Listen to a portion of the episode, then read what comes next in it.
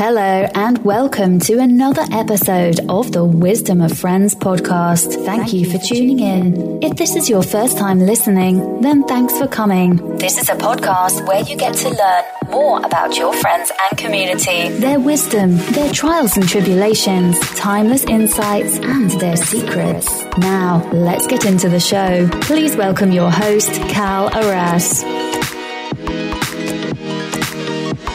Hello, friends. Uh, this is Cal Ross, and uh, welcome to another episode of the Wisdom of Friends show. And thank you for tuning in. This talk show is a social experiment which relies on the feedback and support of our listeners like you.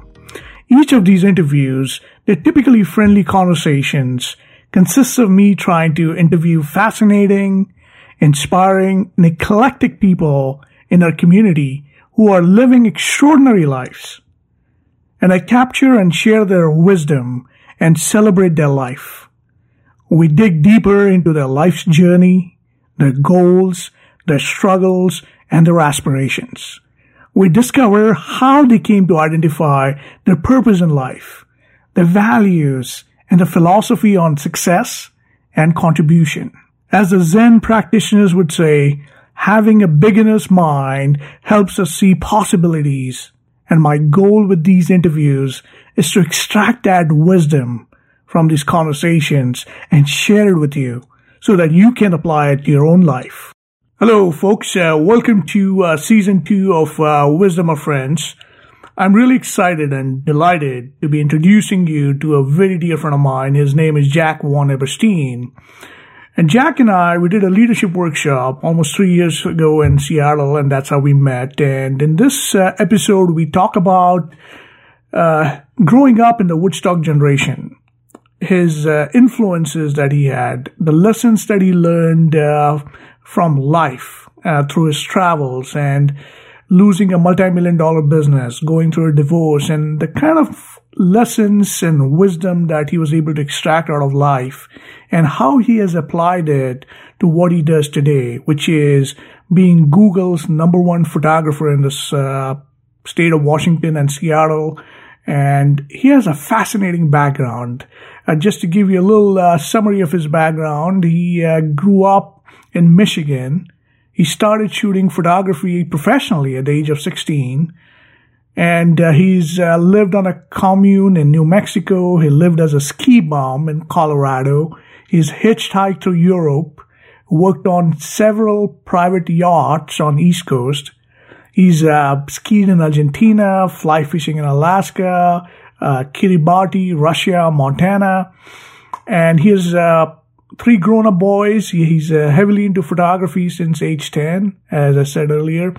And he's also studied at Fine Art School of Art and Design in Alberta, Canada, and the Nova Scotia College of Art and Design. He's, uh, as far as his businesses are concerned, he's had an ice cream parlor in uh, Maine at the age of 23. He also had businesses with, uh, in the field of semi-precious gems and antique Chinese jade and jewelry. He's been a publisher and currently loves his profession of being a photographer. So this is a fascinating conversation. I hope you enjoy it. So pull up a chair and listen in. So without further ado, let's welcome the one and only Jack Von Eberstein. So, good morning, uh, Jack. Uh, welcome to the Wisdom of Friends show, season two. And uh, let me start off by saying my first impressions of you. It was uh, almost three years ago when we did a leadership uh, workshop back in Seattle. And, uh, you know, we each had to work on a project that was not about us, but about the community.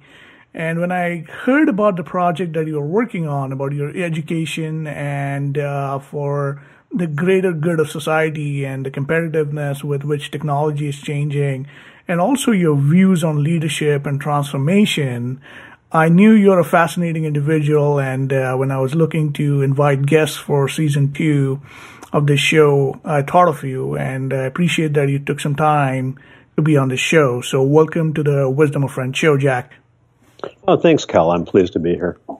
Great. Uh, so, one of the ways uh, we start off our interview is by asking our guest the first question, as in, what's your favorite quote or philosophy that you live by, and how have you applied it to your life? uh, that's really easy for me. Uh, John Lennon was one of my heroes, I guess. And he said, this is a very famous quote, but life is what happens while you're busy making other plans. And I think that's so true. You know, we're so often we're um, trying to say, well, I'm going to do this and I'm going to do that, but we never really get out of the starting gate. And it's just a matter of starting. I, I had an ice cream parlor when I was 23 years old, and it, I, I put it together in, in like two weeks. And I started out with a completely different idea. But I realized in that that, you know, all you have to do is start. Don't sit around and procrastinate with your ideas. Just just start somewhere, and it'll organically take shape. Um, so I've I've found that I've lived by that uh, most of my life, really.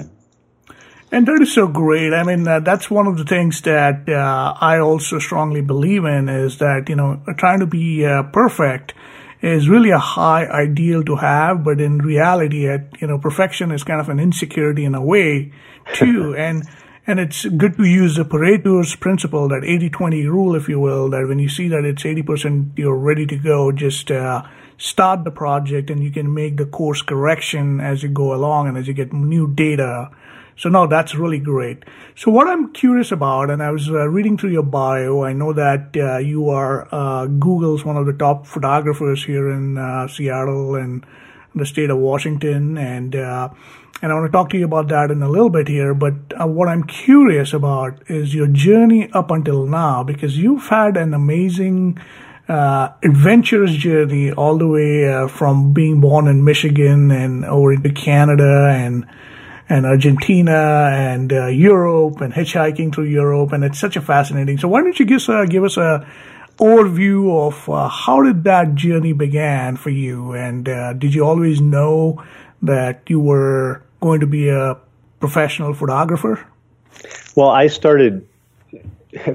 I started doing photography when I was about 10. My dad gave me a camera that he picked up in the war and and I started shooting. I just fell in love with it, and I I shot photographs of everything. And then I started shooting professionally when I was um, 16, actually.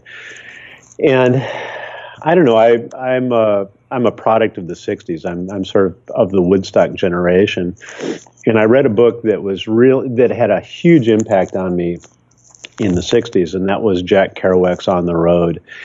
Um, I, you know, growing up in Michigan, you you know a very limited landscape. You know the environment that you're in right there, and it was very comfortable and all this kind of thing. But I was really restless, and I just thought, you know what? I want to know different people. I want to know different people of of different cultures and different races and religious and just different thoughts. And I want to go out and I'm not going to, you know, hold back. I want to go out and I want to experience life. And so that's what I started to do. And yeah, you're right. I mean, I've I've done a lot of really really interesting things.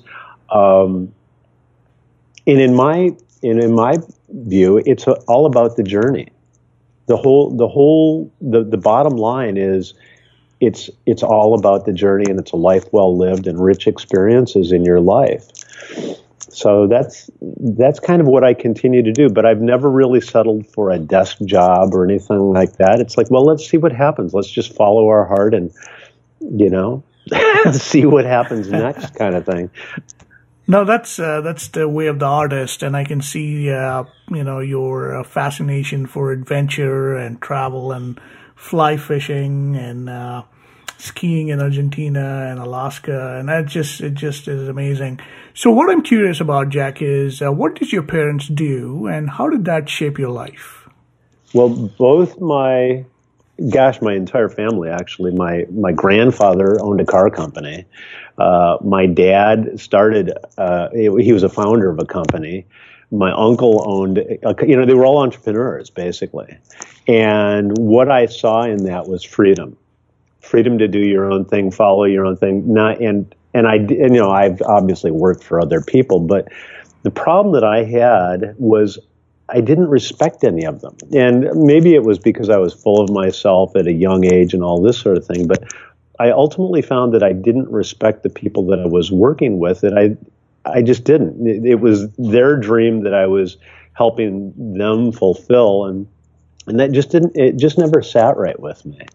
So I, I, guess that the entrepreneurial mindset ingrained itself in me, gosh, at a really young age, and I continued to pursue that. I see. So you both your uh, parents and your grandparents uh, definitely uh, had the business mindset, so that had a, a tremendous influence on you. Uh, seems like, and uh, you also ended up uh, going on that entrepreneur journey, if you will. So when you look back at your life, uh, Jack, up until now, what would you say were some of the turning points that made those strategic inflection points, if you will, that, you know, we have those moments in our life that alters the course of our destiny, uh, so to speak.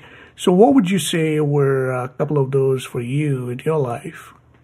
Well, I, you know, I, I, suppose the first, as I mentioned, is you know is the book that I read, that you know Jack Kerouac's On the Road. That was that was huge for me, and then you know getting out into life itself. Um, you know, I, like anybody else, you, you have a series of, of, of missteps or opportunities or whatever. You know, perhaps it's heartbreak. Uh, for me, one of them, you know, divorce was was huge for me. Um, my family means a lot to me. Um, in my my first marriage, um, I lost all of my material wealth at one point. I mean, that was several million dollars, um, and I simply lost it all. And that that was really a kind of a, a it was very insightful for me because I ultimately real. I mean, I I was set. I had a, a beautiful home and I had, you know, I had everything and uh, I was living off my dividends and all this. I ultimately became very bored in that and, and I, and I made a, a series of just really bad choices that kind of led me down the path that I ultimately went to and ended up living in a yurt. But, um, and, and that was totally cool also. I mean, I really enjoyed that, but, but I, I guess I finally realized in that that the that the worldly possessions are in it, in themselves a trap. That all of a sudden you're a, we're a steward of those things, and it's really ultimately just stuff. It's not anything that we're going to take with us. And so while it was a, it was a really hard transformation for me initially, I I got to the point where I just started letting go of stuff. You know, kind of a lifetime of of accumulating all this really very cool stuff that I enjoyed, but it but it's it's ultimately an anchor.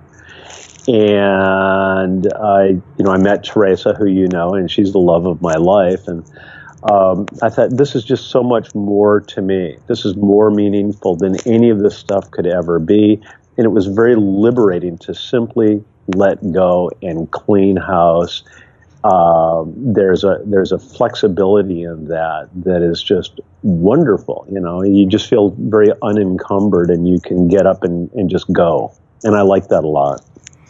No, that's so great that you share that. And uh, so, what I'm hearing you say is that there was a point in your time where things were really, uh, you know, what a, what a man would uh, dream of, like having the material wealth and uh, you know, you know, having a successful marriage, and then at some point uh, you lost uh, or if you you had a setback where you lost a wealth and you went through a divorce, and that must have been really hard.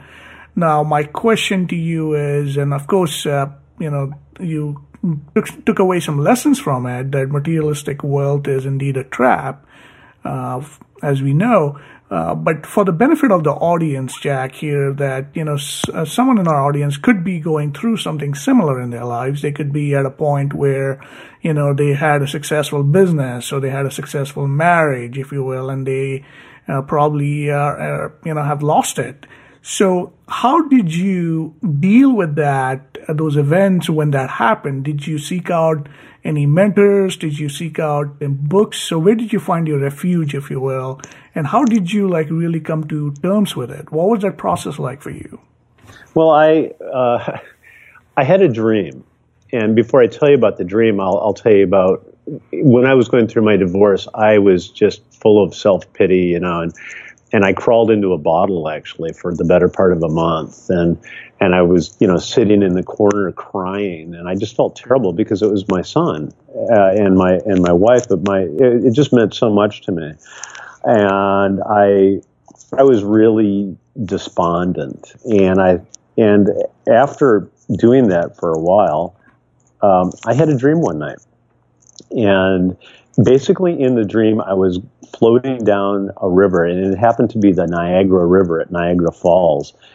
And I was like Dorothy, or Dorothy, um, Alice in Wonderland, Alice in the Pool of Tears, where she's kind of drowning. And she's going down and she's going, help, help, help, you know, and she's just, she's essentially freaking out.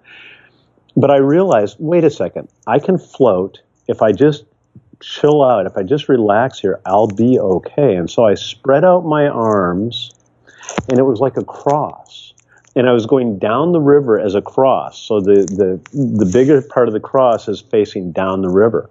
And I immediately went over the biggest waterfall that you could ever imagine in your life. And I'm just going down, down, down, down, and down through the mist. And I thought, oh my God, I know that at the bottom of this, there's going to be a whirlpool because there is at a, in a, you know, in a waterfall. And I get and I went down into the water. I held my breath. I, I, went down into the water and I started going around in this spinning cycle of the whirlpool. And I'm running out of breath. And I thought, oh my God, I, I, I need to get out of here. And so I just kind of gently moved myself to the outside of the current. I'm running out of breath. And I thought, I've got to get out. I've got to get out. And I finally popped up and I start floating down this river. And at first it's serene, but ultimately it becomes this rapid and I'm bouncing off rocks and I've got trees pulling out and snagging me and turning me around and I'm like a pinball. And I ultimately came out into this very quiet pool with a beautiful, mature, small oak tree on the island. And I washed up to it feet first and I woke up. And I thought, oh my God, that's it. Life happens. Hmm. It it happens. You know, it's it's the Buddhist, you know, in the flow idea. And I thought that is so prophetic to me. Life happens and you you go through some gnarly stuff, but ultimately you're going to be okay. Don't get hung up in the branches. Don't get hung up in the rocks and just go with that flow of life and you're going to be okay. And so in immediately after that, I went through a divorce. My father was hospitalized. I lost a business. All these things happened, and I was very, very upbeat. And people would say to me, "What? How? How in the world can you do that? How can you be like that?" And I said, "What is my option?" Hmm. I said, "Life, life happens." And sometimes it happens in spades, and sometimes it's not comfortable. But you know what? It's about the journey, and it's about how we maneuver that journey and let it flow and not get, not get caught up because these lessons, these experiences happen to us for a reason. And it's something that we need to learn. And if we can be strong enough and brave enough and open enough to look at them and receive that lesson and get away from our pride and our ego for a minute, we're going to evolve and learn and be much more empowered as a result of that. That is uh, beautifully shared. And I, you know, what I'm gathering from this uh, uh, sharing is that the dream was indeed a metaphor for life, for you, that uh, life happens and there are obstacles and there are going to be uh, things that will show up. Uh, but, you know, going with the flow is where the secret lies. And so that's such a beautifully stated. And I think uh, our audiences uh, can draw some lessons out of it that life is not always going to be sunshine and rainbows and uh, there will be ups and downs and the ebb of flow ebb and flow as we call it and uh, the, the key is to uh, being uh, you know as the buddhists say it's like having that state of mind where you know you, you have an even state of mind if you will and that's that's so great. So i'm I'm going to take a walk down the memory lane here, uh, Jack. Uh, I know you mentioned about uh, the Woodstock generation and uh, John Lennon, and so tell us about that. Uh, those times. What was it like growing up? Did you have any uh, mentors? Did you have any role models during your growing up years that you idolized, or who fascinated you? Oh gosh, it was just such a wonderful time to be to really kind of come of age. And, you know, we were all so idealistic and, uh, it was it was all and it still remains. I mean, it, you, you you'll never get away from it. Love is the bottom line. Love is the bottom line to everything. And I don't mean that in a physical sense. I mean just love for what for mankind. You know, the Buddhists call it loving kindness. And that is a principle that I continue to try and live with. But it was very, it was very, everybody was loved. Everybody was traveling the world. We all got along. There was nothing scary going on. Um, you know, it was this, it was this huge generational, this huge bubble coming through the population that uh, we were also glad to be a, a part of that experiment. Uh, the music, it was reflected in the music and festivals and art and, and so much that went on. So, um, you know, without really going deeply into it, I, I, don't really know what else I can say other than the fact that I, am really glad to have been a part of that. And so now I, you know, I, I watch my my youngest son is 18 and he's just on his way off to college.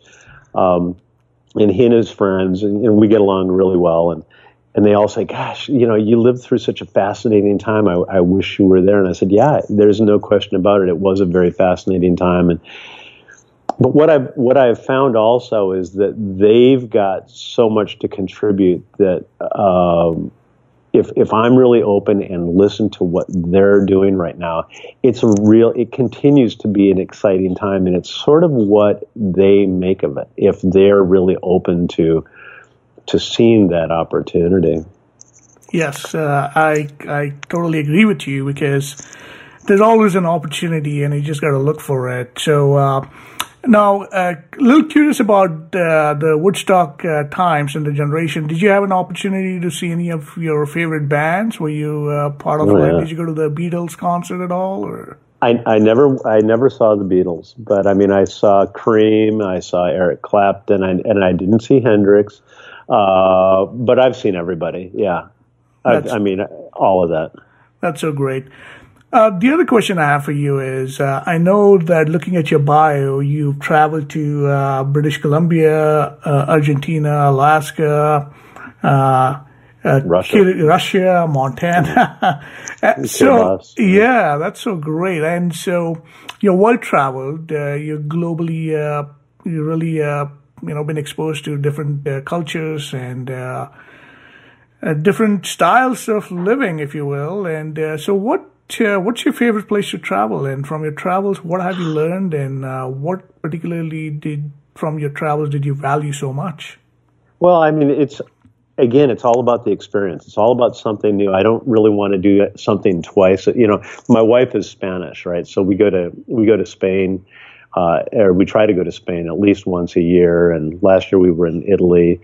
Um, it's you know the, the world is such a rich experience and i want to and i want to really see as much of it as i can safely mm-hmm. uh, but i yeah i i loved russia i was up in the arctic circle rushing uh, flying uh, excuse me fishing for um, atlantic salmon and I've been down to Kiribati, which is in the Central Pacific, several times for bonefish. And I, I, try, I try and combine it with an adventure. I don't want to go and just be a traveler. I, to me, that's kind of boring. I, I want to have some something, whether it's it's photographic, you know, seriously being photographic with it, or skiing or fishing, which are my passions. Something to engage me. I don't want to just go and be a casual observer.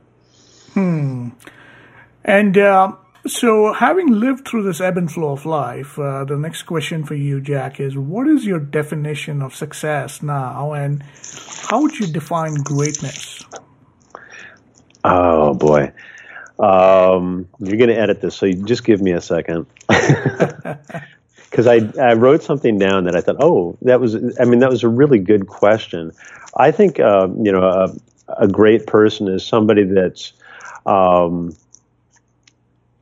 they're they're magnanimous. They're not full of themselves, and they want to. They really want to help others, and they can be humble about who they are. You know, their pride their pride and their ego really doesn't get in the way. They can admit their mistakes. They can admit when they're wrong. They can learn from others. They can be, they can take the bigger road, you know, the higher road and not get hung up in the small little, the minutia that so many people get trapped in. Um, they are nurturing, you know, they're nurturing for the people around them. They're inclusive.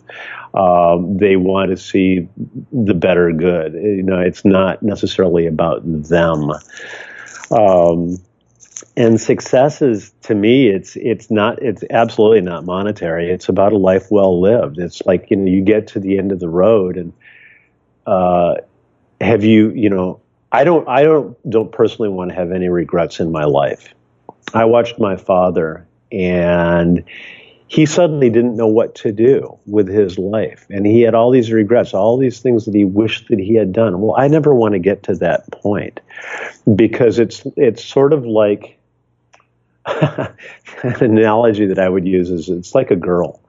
You know when we're younger we we see a, a, a beautiful girl or somebody that really fascinates us. And we, all of a sudden we get really nervous about just walking up to her and saying hey how are you doing? You know introducing ourselves. And all of a sudden the opportunity is gone Mm. You know, we never see her again, and we think, why was I such an idiot? Why why didn't I just walk up and say hi?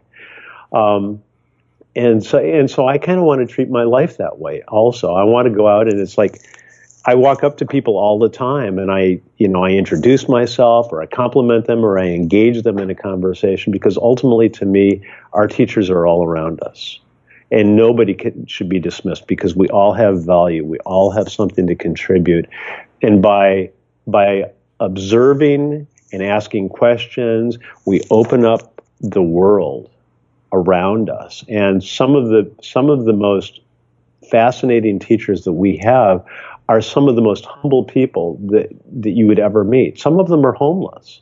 Some of them are bums.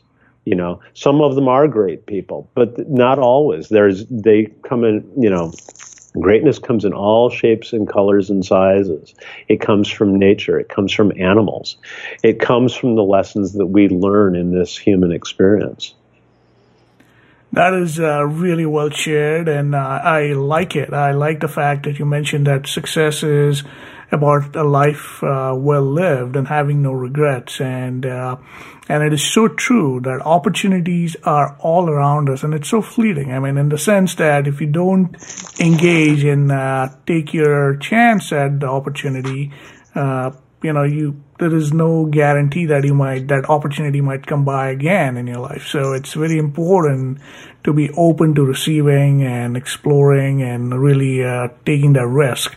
And greatness, I love the definition of greatness that you gave. It's about really being humble and not getting the not getting caught up in the day to day minutia, if you will, if uh, getting upset over silly things or letting the ego get in the way, and uh, but being humble and and that's so beautifully shared. Uh, so great, excellent. Uh, I have I have something I'd, I'd like to share with you that I you know we were talking about binge watching and Teresa and I are are binge watching. Uh, one of our favorite shows right now is uh, called Madam Secretary and it's on Netflix and it's just great mm. with Téa Leoni and the the acting is so well done. But she said something the other day and it uh, and I I had to rewind it and write it you know turn on the lights and write this down because it was like perfect. And she said. Um, a good idea is meaningless without the courage to act. Hmm. Wow. And I thought that, that is so true. Yeah, it is. You know? And it is about execution. And, uh, you know, the idea is a dime a dozen, but if you don't execute on it, uh, there is no uh, success or no results. Yeah, and, it's like you with this show, you know. I mean, it's it's a great idea, but how many people are going? You know, m- maybe many other people have had the idea, but you're the guy that is doing something with it.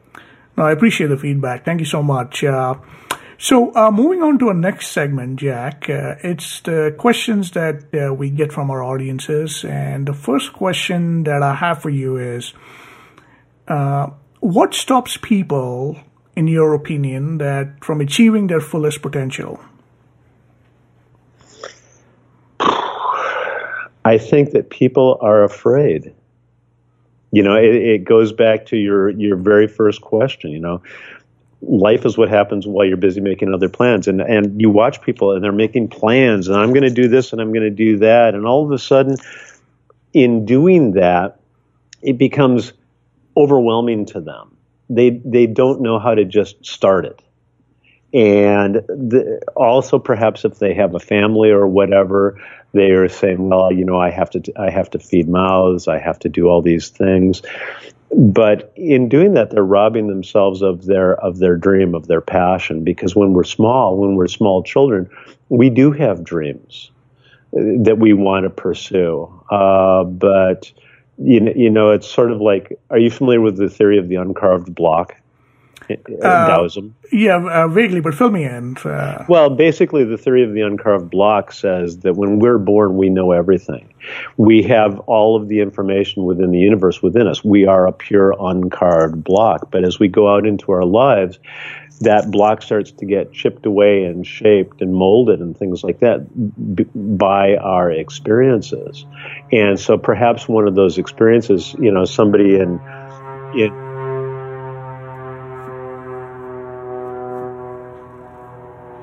Jack, I think I lost you. you didn't. I was listening to the airplane. okay.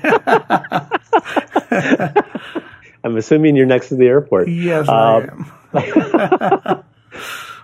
so the theory of the uncarved block says that we are born with all the information in the universe within us. We are a pure uncarved block. But as we go out into life, that that uh, that block becomes shaped and molded uh, by virtue of our experiences, for good, bad, or indifferent, whatever, it becomes molded. And the young, a young person would, would not be afraid because they don't know any better. But as you get older, we are shaped by an experience that perhaps we don't even know where it came from. Perhaps you were in third grade and somebody said, you know, you love to sing, but somebody said, well, you're a lousy singer. And mm-hmm. so you stopped singing and you said, well, that was one person's opinion, but you took it in a, in a different way and said, well, I'm a lousy singer. Well, that was somebody that was perhaps jealous or whatever, but you've allowed it to impact your entire life. And so we don't really we don't really have a crystal clear view of who we are and how we've come to that point. And by making a good self assessment of those things, that's why you know the program that you and I went through was so so great because it allowed us to really look back and, and be honest with ourselves about how did we get here? What belief patterns do I have that have created the person that, that I am now? Um, and so I think that with that, when we take an honest look at ourselves and we find, uh, you know, we all have interests, we all have passions and things that drive us. And when we go into those, it's like, do that thing even if it's on the side, do it. There's nothing to stop you. And you know what? If you wait five years, you're just, it's going to, you know, it's just five years later. And you've never made the effort to do the thing that really drives you. And that's becoming so much more important now than ever with the technological landscape that, you know, that is changing our lives irretrievably. That is so great. And, uh, and it reminds me of the quote by Michelangelo, which is every block of stone has a statue inside it, and it is the task of the sculptor to discover it. And really, uh, the life's experiences enabled us to sculpt away things that is not essentially us and and really uh, become the highest version of ourselves, if you will. So that's uh, that's a good reminder. Uh, and uh, the other question I have for you uh, is that related to that. Now, I know you are. Uh, I want to get into photography here, and I wanted to get your views on it a little bit. Uh, I know you work. You're one of the top photographers for Google, and you also helped us uh, during our celebrating mastery event in Seattle. You are our main uh, chief photographer, and you did such a wonderful job that we got some amazing feedback from the community and uh, so let me ask you this about photography: that what is the art of photography in your view, and what is it that uh, you look for when you're capturing those amazing images? Photography to me is about visual storytelling, and it's about engaging the viewer. you know, I mean, it's it's so many different things. I mean, it is yes, it's art and it's also science. Um, right now, I'm reading the autobiography of, of Ansel Adams, who was a you know a great American photographer, and then also Robert Frank, who was also a very great American photographer, was a very good friend of mine. Um, and I've so I've had an opportunity to, to know some really really interesting people, um, and basically what they did is uh, it's Marcel Duchamp also did the same thing. It's about the found object.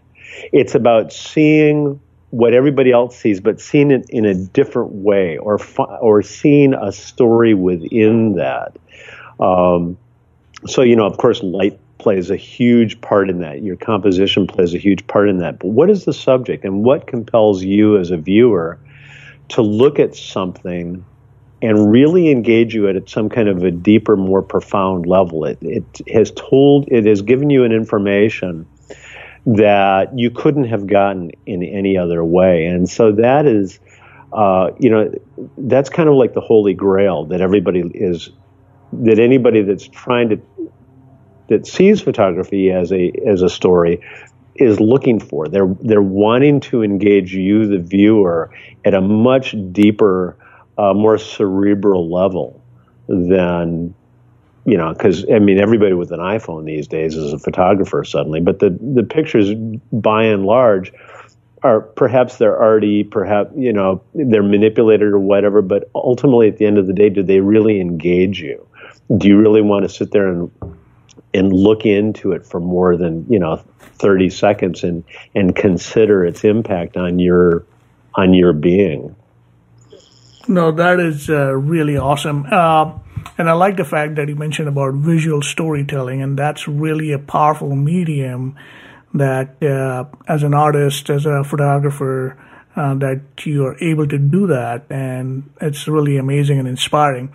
Uh, one question, uh, going back, this is another question that we have from one of our listeners: is if you could go back in time and talk to your 20 year old or your young self.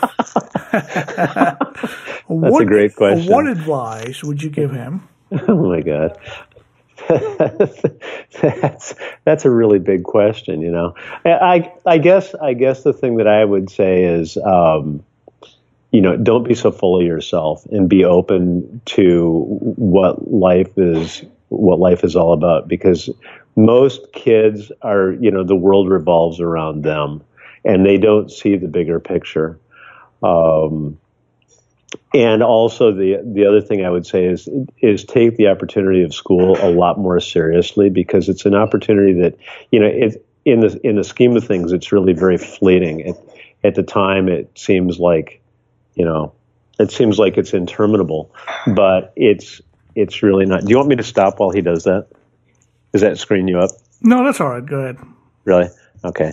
Um, you know, it, at the time, it seems like this is going on forever. But when you look back at your life, you know, 10 years or six years or whatever is nothing because it just passes so fast. But most kids would never see that. Um, and so I would say it's it's take advantage of the educational opportunities that are in front of you because once you get out into life, they're gone you, you, you don't have that luxury anymore and you have to go out and make a living. And school is, I heard this and, and I liked it. It's like, you know, school is a, is a deferment from life. And mm. it's really, and it's really true. And that you understand why so many people become professional students or teachers because it's like they don't have to go out into the real world and, and, and now, you know, do something with what they've learned. So I, I think that, uh, it, it's taking advantage of those opportunities, not being full of yourself. You know, realize that the things that you're learning are are foundational, that you're going to ultimately build from. But at least it gives you a platform to learn and grow from. Mm, that's uh, that's great advice. Uh, now, moving on to our next section, Jack. This is called the rapid fire round, and it's uh, really a fun section where we uh, I'm going to ask you a bunch of questions, and it's the first uh, response that comes to your mind. and of course, uh, if you want to elaborate on it, feel free to do so. But again, this is the rapid fire round. So okay. my first question. So, are you ready, Jack? uh, sure. All right, great. So my first question to you is, what rock star has impressed you? Uh, Eric Clapton. Oh, and the, re- the the reason Clapton really impresses me because he's, is because he's completely dedicated to his art. He's not into it for the for the money, and you can see that he just absolutely loves what he's doing, and it carries through in his playing. I mean, the guy's a complete master, and he's trying different things all the time. And then, uh, so yeah, so you're talking about Clapton and his uh, his command on the guitar and the mastery that he's dedicated to. Yep. Yeah, and I just think I just think you know him. I look at the Stones. I mean, they just they just released a new album called Blue and Lonesome. I mean, the guys are in their seventies, you know, and they're just totally having a ball, and they're total masters of what they're doing. And so I really appreciate anybody that's into it for the long haul because they absolutely love what they do, and they're really just you know there have there's so much joy in that you can see that in an actor so i guess you know if you were following up on your next question, which is whose brain would you pick? I would say any true masters, mm. and I hmm. consider them masters. That's great. and uh, you know, I'd, uh, I mean, I, I'd seen a clip, but I'm a big fan of Clapton and also a big fan of Santana, and I uh, had a chance to watch this two perform. Uh, there was an online video, but it was such a treat to watch Santana and Eric Clapton play together, and I was like, wow this is what mastery looks like, uh, and uh, that's that's so great that you mentioned that. Um, the question is, if you could be successful in another profession, Jack, what would you choose? Music. Hmm. And for the could... for the for the reasons I just stated, because it's just there's clearly when you're at a certain level within that, there's just so much joy in that. I mean, there's some there's some potentially really negative aspects of it also uh, that you that are a trap of success. But there's just so much joy and liberation in music, and I just I think it's beautiful. Yeah. And uh, so, one question I do have for you uh, in this uh, rapid fire round section is you know, there is a quote by Ansel Adams, and he says, Taking an image, freezing a moment, reveals or reveals how rich reality truly is. And for photography is a way of feeling, of touching, of loving. So my question to you is, what is the greatest work of art that you've seen or in your opinion? Oh my god, that is that is a really hard question. I, I, I looked at that and I thought, oh god, I don't I have no idea how to answer that.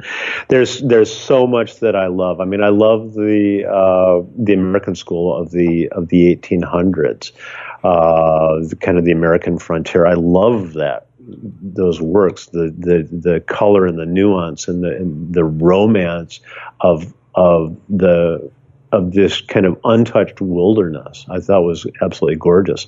Um, I love the post, the French post impressionists a lot. Um, I like the Washington D.C. color school of the 50s and the 60s. So there's just so much. I love great photographers. I love Cartier-Bresson. I love Ansel Adams' work. Um, I love Robert Frank's work. You know, anything that really completely again you know it, it completely captivates you and it tells you this visual story in a in a very impactful way. So there's not just any one hmm. piece that I could identify at all. I you know I just I just love really good art. Fair enough. So the next question is if you could have witnessed one event in history what would that be? Um the the, and I actually feel that I, you know, I was perhaps some because I believe in reincarnation. I, I have a feeling that I was in some way involved in this, but that would be the transcendental movement of the 1850s. Hmm. In the uh, in basically in New England, you know, Ralph Waldo Emerson and Henry hmm. David Thoreau and all these guys, and it just seemed like such a pastoral and beautiful time and just kind of that spiritual awareness. It's, it, spirituality is extremely important to me. So that's great. And the final rapid fire round question is if you could have any message of your choice on a billboard, what would that be? Love is the answer, or love is the bottom line. I love that. That's great. Awesome. Great, excellent. So this is our final section. This is the wrap up section here, uh, Jack. And uh, my first question to you is, what is your uh, current uh, personal passion project that you're working on, and what are you looking forward to in the next uh, six months to a year? Well, I'm doing it. you know, and I, am doing it, and I've been doing it for five years. I'm absolutely uh, passionate about what I do. I, I absolutely love it, and and the thing that's so curious to me about it is that it's you know something that I started doing when I was ten that I loved then, and and you in kind of in life you you get away from that um, because you know, like again, life happens, and you have kids, and you have bills, and you have the mortgage, and you have all these things. But, but at the end of the day, it's like, what is? And and I know that my mom, when I was uh, going off to college, you know, I I did study photography, but I wanted to become a photographer at that point. And I and I allowed her, unfortunately, to really influence me. And she said, you know, you know, photographers don't make any money. Well, you know, perhaps most of them don't, but um, yeah, I allowed that to stop me from. I wanted to go and be a fashion photographer in New York, and uh, and I allowed that to have an influence on me, which I really regret because I think that there are some real opportunities there to to rub shoulders with other people and and really, you know, if you're if you're working with a a working professional in that area, that's the best way to learn that craft. And so uh, when, uh, you know, I'm 66 now, and um, I allowed my, and I retired for a while, and then I started working again. I, I told you why, but then this this thing came along, and it's it's just curious to me that you go through your life and you get back to the thing that you are really passionate about. So I mm. absolutely love what I do right now, and each project that I that I do, I approach it from the standpoint of I want to because my name's on it. I want to make sure that I do the absolute best job that I possibly can, and I'm not thinking about it from my own personal standpoint. I'm trying to think about how it serves the person that I'm doing the work for. Um, so it's it's very uh, rewarding for me from that standpoint. Uh, excellent. And uh, is there anything else that you would like to share that I may not have asked? Mm, no. Do you have any other questions? no, well, uh, I, one other question that I have for you is actually I have two, uh, but one question that I do have for you is what are three things you're grateful for in life? Wow, I'm great. I'm really grateful for my family. I'm really grateful for for my. I'm really grateful for to be here at, all, you know, to be in this life, to have this life. And I feel very blessed to have the experience with its ups and downs and everything.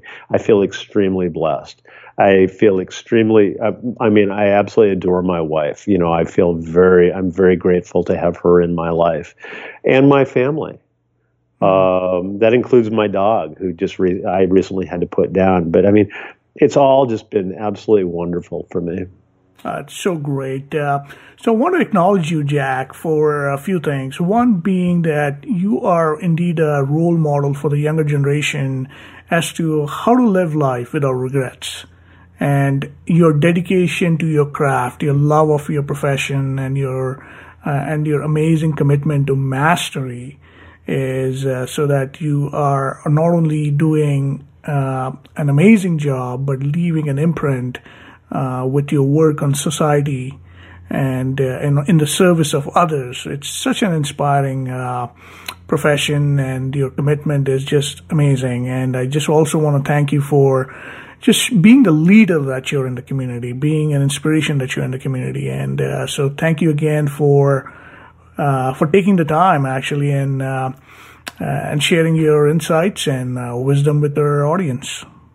Well, thank you, Cal. I appreciate it. I had a lot of fun. And, you know, one thing that I would leave you with is you were asking me earlier about the Woodstock generation. And, and one of the things that I, that I, I realized then, and I've tried to really live by my entire life is that, you know, if, if we want to, if we want to see change in the world, it has to become, it has to start with our own actions and how we interact with those around us, uh, just in life in general, how we how we act, and so it's about being very conscious of our own actions, and uh, it's very.